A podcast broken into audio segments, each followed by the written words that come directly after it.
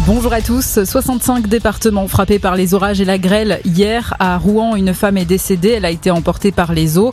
15 personnes ont été blessées dans le pays à cause des intempéries. Deux d'entre elles sont dans un état grave, notamment une jeune fille de 13 ans. L'orage intense qui a traversé la France a été une vraie catastrophe pour l'agriculture, estime la présidente de la FNSEA, qui demande à l'État des mesures exceptionnelles.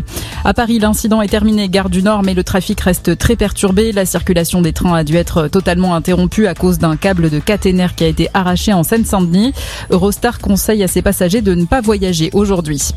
Les États-Unis, à nouveau endeuillés, trois personnes sont mortes et 11 blessées après une fusillade à Philadelphie, à l'est du pays. Euh, plusieurs individus ont tiré dans la foule dans une rue très fréquentée. Ce drame intervient quelques jours seulement après la tuerie dans une école du Texas où 21 personnes sont décédées, euh, dont 19 enfants. Vladimir Poutine lance un nouvel avertissement. La Russie frappera de nouvelles cibles si les Occidentaux fournissent des missiles de longue portée à l'Ukraine. Le président russe condamne les livraisons d'armes de pays occidentaux aux forces ukrainiennes. Après plusieurs semaine de calme, Kiev est de nouveau la cible de l'armée russe.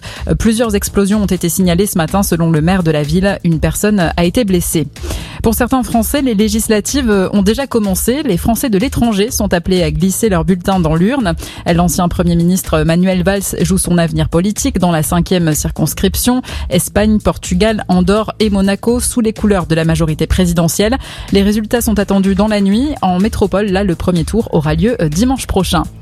Et puis le tennis et deux Françaises sacrées à Roland Garros. Caroline Garcia et Kristina Mladenovic remportent la finale du double féminin en battant les Américaines Jessica Pegula et Coco Goff en 3-7.